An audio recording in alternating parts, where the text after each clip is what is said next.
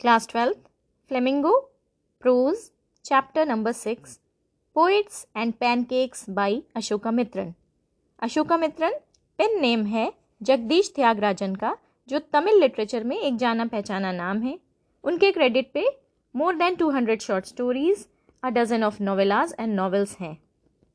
For his services to literature he has been awarded the Sahitya Akademi award अपने father के friend mister S S Vasan के establish किए हुए Gemini Studios में उन्होंने कई सालों तक काम किया। और फिर आ, उस काम को रिनाउंस करने के बहुत सालों के बाद मिस्टर प्रतीश नंदी के एग्जॉटेशन पर उन्होंने एक न्यूज़पेपर के लिए आर्टिकल्स लिखना शुरू किया जो उनका एक्सपीरियंस था जेमिनी स्टूडियोज़ में काम करने का। इन सभी आर्टिकल्स को कंपाइल करके एक बुक बनाई गई जिसका नाम है माई ईयर्स विद बॉस और इसमें अकाउंट है उनके एक्सपीरियंस का जो उन्होंने वहाँ पर महसूस किया जब वो जेमिनी स्टूडियोज़ में कार्यरत थे। और ये जो हमारा लेसन है पोइट्स एंड पैनकेक्स उसी कहानी का, उसी किताब का एक हिस्सा है। इस आर्टिकल को बहुत लाइट हार्टेड वे में लिखा गया है।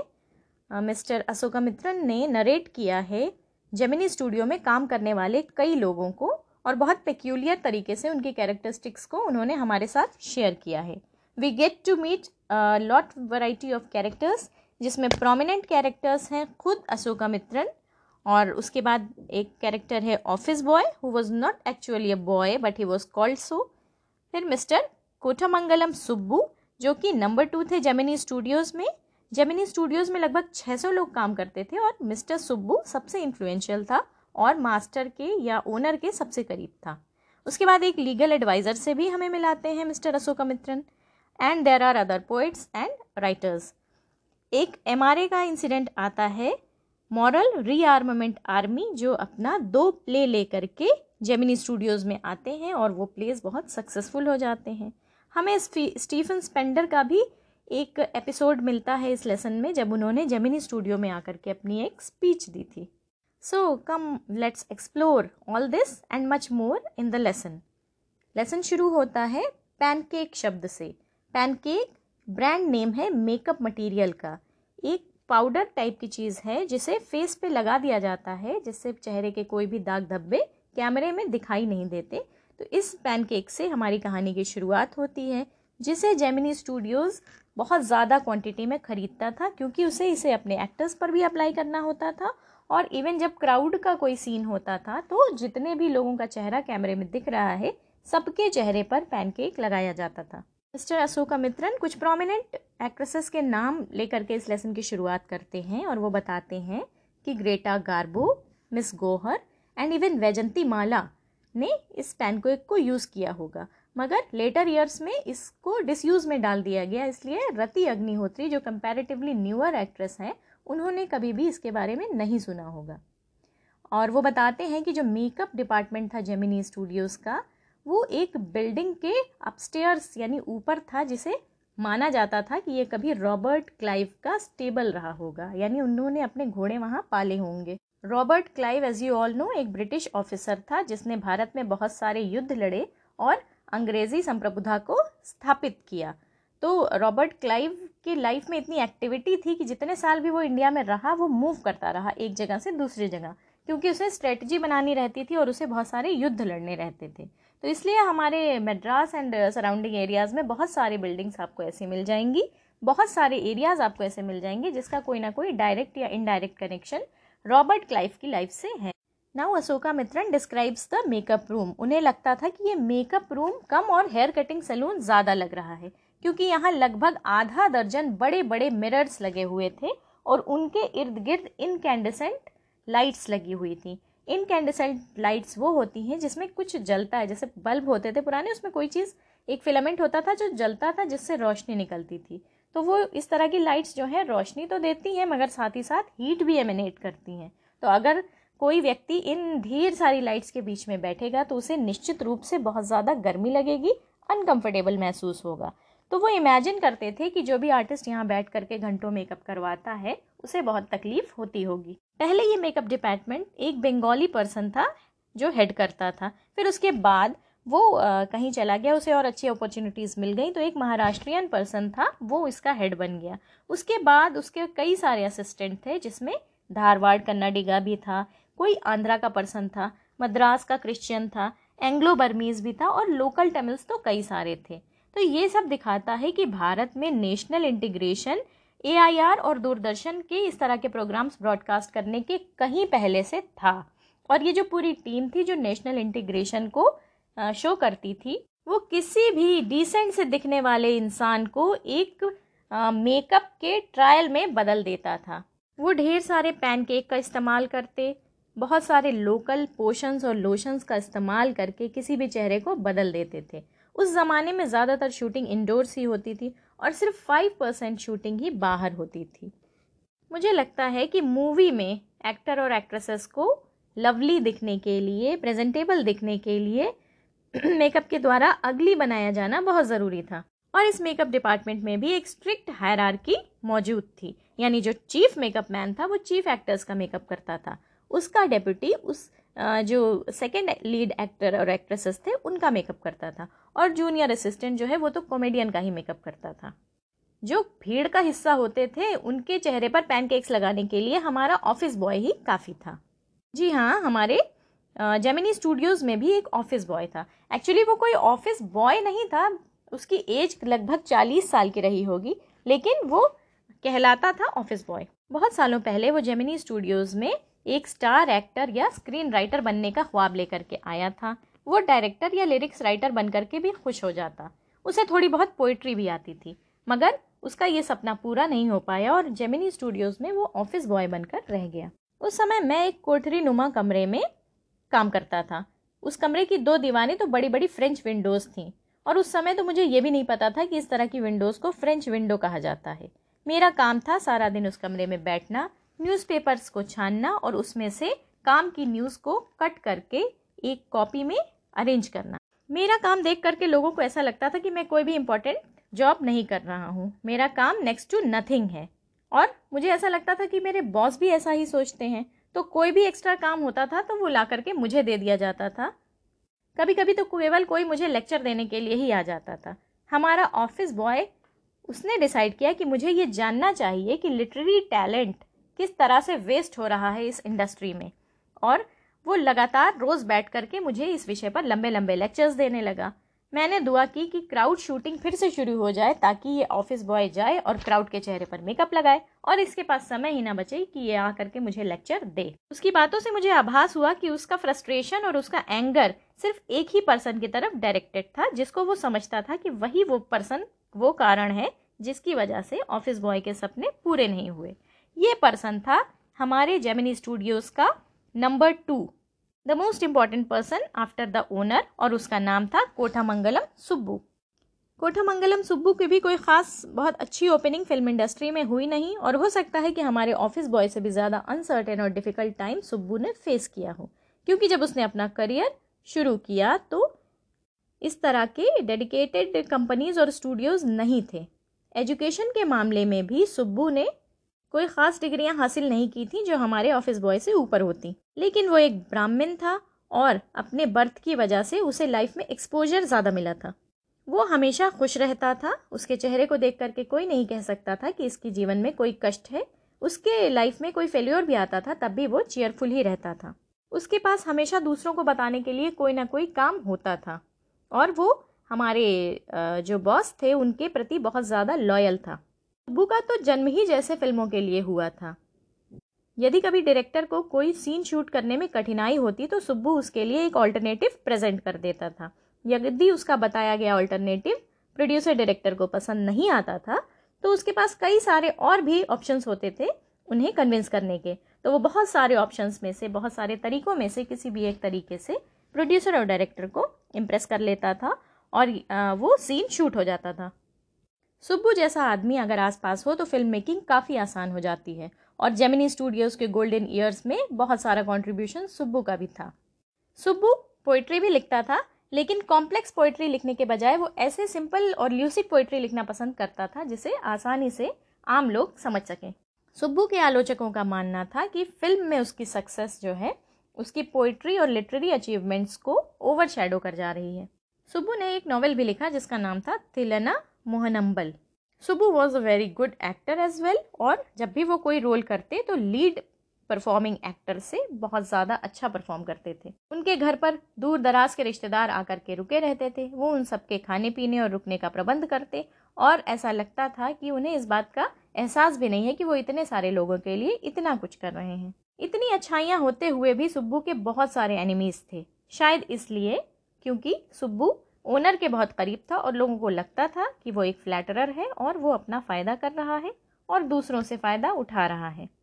और हमारा ऑफ़िस बॉय तो उसके लिए बहुत बुरी बुरी चीज़ें विश करता था। सुब्बू की ग्रुपिंग स्टोरी डिपार्टमेंट में थी, जिसमें एक लॉयर भी था और बहुत सारे राइटर्स और पोइट्स भी। लॉयर को हम लोग लीगल एडवाइज़र कहते थे, लेकिन लोग उसे इलीगल एडवाइज़र कहना ज़्यादा पसंद करते थे। इसका एक कारण भी था। एक बार ऐसा हुआ कि एक बहुत ही टैलेंटेड एक्ट्रेस किसी बात पर नाराज़ हो गई और उसने सेट पर लोगों को डांटना शुरू कर दिया। हर कोई चुपचाप खड़ा उनकी बातें सुन रहा था, मगर हमारे लीगल एडवाइज़र ने उनकी बातें रिकॉर्ड कर ली और फिर उन्होंने कहा, वन मिनट, मैडम, और उस रिकॉर्ड को ऑन कर दिया। जब एक्ट्रेस ने खुद अपनी ही आवाज़ सुनी कि वो किस तरह लोगों को डांट रही है तो उसे बहुत बुरा लगा और इस तरह से एक बहुत एक्सट्रीमली टैलेंटेड एक्ट्रेस का करियर अपने परवान चढ़ने से पहले ही समाप्त हो गया। और इसमें हाथ किसका था? हमारे लीगल एडवाइज़र का। हमारे डिपार्टमेंट का हर व्यक्ति एक तरह का यूनिफॉर्म पहनता था। खादी धोती और सिली हुई खादी की शर्ट मगर लीगल एडवाइज़र साहब तो पैंट पहनते थे और टाई भी लगाते थे। कभी कभी वो एक कोट भी पहन लेते थे जो एक कवच की तरह दिखती थी। हम सभी स्टोरी डिपार्टमेंट के लोगों के बीच में, जो कि ड्रीमर्स थे, वो एक कोल्ड लॉजिक वाला आदमी था। सारे पोइट्स और राइटर्स तो गांधी जी के भक्त थे और खादी को पसंद करते थे। और लीगल एडवाइज़र साहब बॉस के थोड़ा करीबी होने की वजह से उन्हें मौका मिला एक बार एक फ़िल्म को प्रोड्यूस करने का। हालाँकि इसमें बहुत ज़्यादा रॉ स्टॉक और पैनकेक इस्तेमाल किया गया, लेकिन फ़िल्म कोई ख़ास चली नहीं। फिर एक दिन ऐसा आया कि बॉस ने स्टोरी डिपार्टमेंट को ही बंद कर दिया और शायद दुनिया के इतिहास में ये पहला मौका होगा जब एक लॉयर ने अपनी जॉब इसलिए खो दी क्योंकि पोइट्स को हटा दिया गया था। प्रोमिनेंट पोइट्स और राइटर्स जैसे एस डी एस योदिगार संगू सुब्रमण्यम कृष्णा शास्त्री और हरींद्र नाथ चट्टोपाध्याय जैसे बड़े बड़े नामों वाले लोगों के लिए जेमिनी स्टूडियो एक फेवरेट प्लेस थी। यहाँ का मेस बहुत अच्छा था और हर समय यहाँ पर अच्छी कॉफ़ी अवेलेबल रहती थी। कांग्रेस पार्टी ने प्रोहिबिशन लगा रखा था तो लोगों को यहाँ कॉफ़ी के ऊपर मिलना और बातें करना बहुत सेटिस्फाइंग था। इन सारे पोइट्स और राइटर्स का गांधी जी के प्रति सम्मान और श्रद्धा थी, लेकिन कोई और पॉलिटिकल थॉट उनके मन में नहीं थी। उन सबके पास लेजर था और वो बैठे रहते थे। लेकिन सबकी एक स्ट्रॉन्ग डिसलाइक थी कम्युनिज्म के प्रति। कम्युनिज्म जिसे कहा जाता है, साम्यवाद। कम्युनिस्ट वो होता है जो गॉड में भी नहीं मानता, किसी तरह के बंधन को नहीं मानता है। उसके पास अपने भाई बहनों के लिए, अपने बच्चों के लिए या हस्बैंड और वाइफ के रिलेशनशिप के लिए भी कोई लव नहीं होता है। उसे किसी को भी नुकसान पहुँचाने में कोई भी हार्म नहीं दिखता है। वो हमेशा अनरेस्ट और वायलेंस पहुंचाना चाहता है। कुछ ऐसा ही विचार था जो इंडिया में कम्युनिज्म के प्रति फैल रहा था और लोग उसे स्ट्रांगली डिसलाइक करते थे। फ्रैंक बुकमैन की 200 लोगों की मॉरल रीआर्मामेंट आर्मी 1952 में मद्रास आई और उन्होंने जेमिनी स्टूडियो को एक होस्ट के तौर पर देखा और वहाँ पर उन्होंने अपने प्लेज दिखाने प्रारंभ किए। हालाँकि उनकी एक्रोबैटिक स्किल्स और एनिमल्स के साथ जो गेम्स होते हैं, वो सब कुछ भी खास नहीं था, लेकिन उनके दो प्लेज जॉथम वैली और द फोगोटन फैक्टर बहुत ज़्यादा सक्सेसफुल रहा। इवन जेमिनी स्टूडियो की 600 की फैमिली और बाहर के विजिटर्स सबने ये प्ले कई बार देखे। और ये जो प्लेस थे ये इनकी सेटिंग्स जो थी, वो प्लेन सिंपल डोमेस्टिक सेटिंग्स थी, मगर उनके कॉस्ट्यूम्स और सेट का जो डेकोरेशन था, वो बहुत हाई एंडेड था। इससे तमिल ड्रामा बहुत अधिक प्रभावित हुआ और कई सालों तक वो सनराइज और सनसेट के जो सीन्स थे, वो उन्होंने अपने ड्रामा में इनकॉर्पोरेट किए। कुछ सालों बाद कहीं जा कर के पता चला कि ये जो एमआरए था मॉरल रीआर्मामेंट आर्मी ये इंटरनेशनल कम्युनिज्म के खिलाफ एक काउंटर मूवमेंट था और मिस्टर वासन जैसे लोग जो इन्फ्लुएंशियल थे और जो बड़े बड़े स्टूडियोज़ के मालिक थे, उनका इस्तेमाल किया गया था इस नोशन को फैलाने के लिए। जो भी रहा हो, बहरहाल जेमिनी स्टूडियो के लिए एक चेंज था, एक वेलकम चेंज था। बहुत सारी नेशनैलिटीज़ के, लगभग ट्वेंटी नेशनैलिटीज़ के लोगों को एक साथ होस्ट करना और उस प्लेस को इन्जॉय करना। अब जेमिनी का स्टाफ इंग्लिश पोइट्स के बारे में यही जानता था कि या तो वो वर्ड्सवर्थ होगा या टेनिसन होगा। कुछ लोग जो ज़्यादा पढ़े लिखे थे, वो जानते थे कि कीट्स शेली या बायरन भी हो सकता है। और एक आध लोगों ने एलियट का भी नाम सुन रखा था। लेकिन अब कौन विज़िट करने वाला था, ये बिल्कुल मालूम नहीं था। फिर पता चला कि वो एडिटर था ब्रिटेन के पब्लिकेशन का, जो मद्रास में सेटल्ड था। वो किसी डेली का एडिटर था, यानी रोज़मर्रा निकलने वाले अखबार का। लेकिन ये मैनचेस्टर भी नहीं था, ये पेपर। गार्डियन भी नहीं था और लंदन टाइम्स भी नहीं था। तो हमें कोई ख़ास इन्फॉर्मेशन नहीं थी। आखिरकार लगभग चार बजे वो पोएट या एडिटर जो भी आप कह लीजिए, वो आया। वो एक टॉल मैन था। अपने डिमीनर में बिल्कुल इंग्लिश बहुत सीरियस और हम लोगों के लिए बिल्कुल अनजाना। हमारे बॉस ने उनके सम्मान में एक स्पीच पढ़ी, जो कि बहुत लंबी स्पीच थी और उस स्पीच में डेमोक्रेसी और फ्रीडम शब्द बार बार आ रहे थे। उसके बाद फिर पोइट ने बोलना शुरू किया। उन्होंने बहुत ही डेज्ड और साइलेंट ऑडियंस को एड्रेस किया। क्योंकि उनका जो एक्सेंट था वो हम सबकी समझ के परे था। लगभग एक घंटा बोलने के बाद पोइट भी बैफल्ड लग रहा था क्योंकि उसने लोगों के चेहरे से ये एहसास कर लिया था कि उसकी बातों का कोई भी अर्थ इन लोगों तक नहीं पहुँचा है, जो कि सिंपल तमिल फोक हैं। अब अशोका मित्रन जी हमें बताते हैं कि दुनिया के बड़े बड़े प्रोज राइटर्स भी ये बात एडमिट चाहे ना करें, लेकिन मेरा ये कन्विक्शन बढ़ता ही जा रहा था कि प्रोज राइटिंग बहुत ही पेशेंट परसिस्टेंट और परजिवियरिंग ड्रज आदमी के लिए, यानी एक रूखे सूखे आदमी के लिए है, जिसके अंदर सब्र ही सब्र है। और ये केवल एक जीनियस का परसूट नहीं है, क्योंकि इस फ़ील्ड में रिजेक्शन बहुत आता है। और जैसे ही रिजेक्शन आता है तो ऑथर जो होता है, वो फिर से अपने एक प्रोज पीस में करेक्शंस करके उसकी एक फ्रेश कॉपी फिर से किसी पब्लिशर को भेजता है। और उसके साथ ही टिकट लगा लिफाफा भी कि अगर उसकी जो प्रोज पीस है, अगर रिजेक्ट होगा तो वो वापस उसे भेजा जा सके डाक के ज़रिए।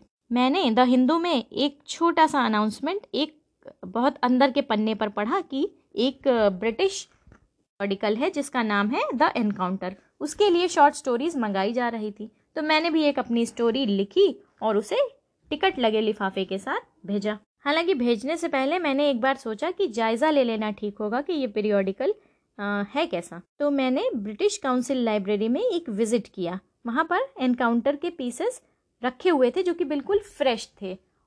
और फिर मैंने उस पर एडिटर का नाम पढ़ा और वो नाम पढ़ते ही मेरे मन में तो जैसे घंटियाँ सी बजने लगी।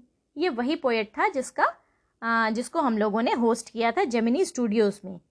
स्टीफन स्पेंडर मुझे ऐसा लगा कि जैसे मेरा कोई बिछड़ा हुआ भाई मिल गया हो जैसा कि फ़िल्मों में होता है। जब भी बिछड़े भाई मिलते हैं तो एक गाना बजता है, ये वही गाना होता है जो फ़िल्म की ठीक शुरुआत में, उनके बिछड़ने से पहले दोनों ने साथ में गाया होता है। और फिर कई सालों के बाद जब मैं जेमिनी स्टूडियोज़ में से निकल गया, और मेरे पास बहुत ज़्यादा वक्त हुआ करता था, लेकिन ज़्यादा पैसे नहीं, मुझे कोई भी सस्ती बिकने वाली चीज़ बहुत तेज़ी से अट्रैक्ट कर लेती थी। तो एक बार फुटपाथ पर जाते समय मैंने देखा कि ब्रांड न्यू बुक्स की पाइल्स लगी हुई हैं और हर बुक पचास पैसे में बेची जा रही है। बेचने वाले का कहना था कि ये स्टूडेंट कंसेशन है क्योंकि रशियन रेवोल्यूशन के पचास साल पूरे हुए हैं। मैंने पचास पचास पैसे दिए और एक कॉपी उठा ली। बुक का नाम था द गॉड दैट फेल्ड इस बुक में छः एमिनेंट राइटर्स के छः सेपरेट एसेज लिखे हुए थे, जिसमें डिस्क्राइब किया गया था कि किस तरह से वो कम्युनिज्म के विचार से प्रभावित होकर के कम्युनिज्म के प्रति आकर्षित होकर के उसका फेवर करने लगे और फिर कुछ समय बाद उन्हें पता चला कि ये विचार तो बिल्कुल गलत है और इस तरह से वो कम्युनिज्म से लौट आए। इन ऑथर्स में Andre Gide, Richard Wright Ignazio Silone, Arthur Koestler, Louis Fischer सबके एसेज शामिल थे। एंड फिर जो नाम मैंने पढ़ा, स्टीफन स्पेंडर, ये नाम पढ़ करके ही मुझे ये बुक बहुत वैल्यूबल लगने लगी। ये वही पोएट थे जिन्होंने जेमिनी स्टूडियो को विज़िट किया था और वो लंबी स्पीच हमें सुनाई थी, जिसका अर्थ हमारे बिल्कुल समझ में नहीं आया था। इस ऑथर का नाम पढ़ते ही मेरे मन में जैसे अंधकार समाप्त हो गया और एक ज्योति सी जल उठी। उसने स्पेंडर को जेमिनी स्टूडियोज़ में उनकी पोइट्री की वजह से नहीं बुलाया था, बल्कि उस गॉड की वजह से जो फेल हो गया। और इस गॉड का क्या मतलब था? गॉड कहा जा रहा था कम्युनिज्म को, जिसको एक बहुत आशावान सल्यूशन के तौर पर देखा जा रहा था। लेकिन वो बिल्कुल फेल कर गया। तो एस एस वासन साहब ने ज़रूर इस कम्युनिज्म के प्रति एवर्जन को शो करने के लिए और कम्युनिकेट करने के लिए ही स्टीफन स्पेंडर को हमारे स्टूडियो में इनवाइट किया था। आज ये मिस्ट्री समझ में आई कि उस विज़िट का और उस स्पीच का क्या अर्थ था। So students that was your lesson ये लेसन कई चीज़ों को इंगित करता है। आपको सभी पहलुओं पे ध्यान देते हुए इसके कैरेक्टर्स को अच्छे से पढ़ना है और समझना है।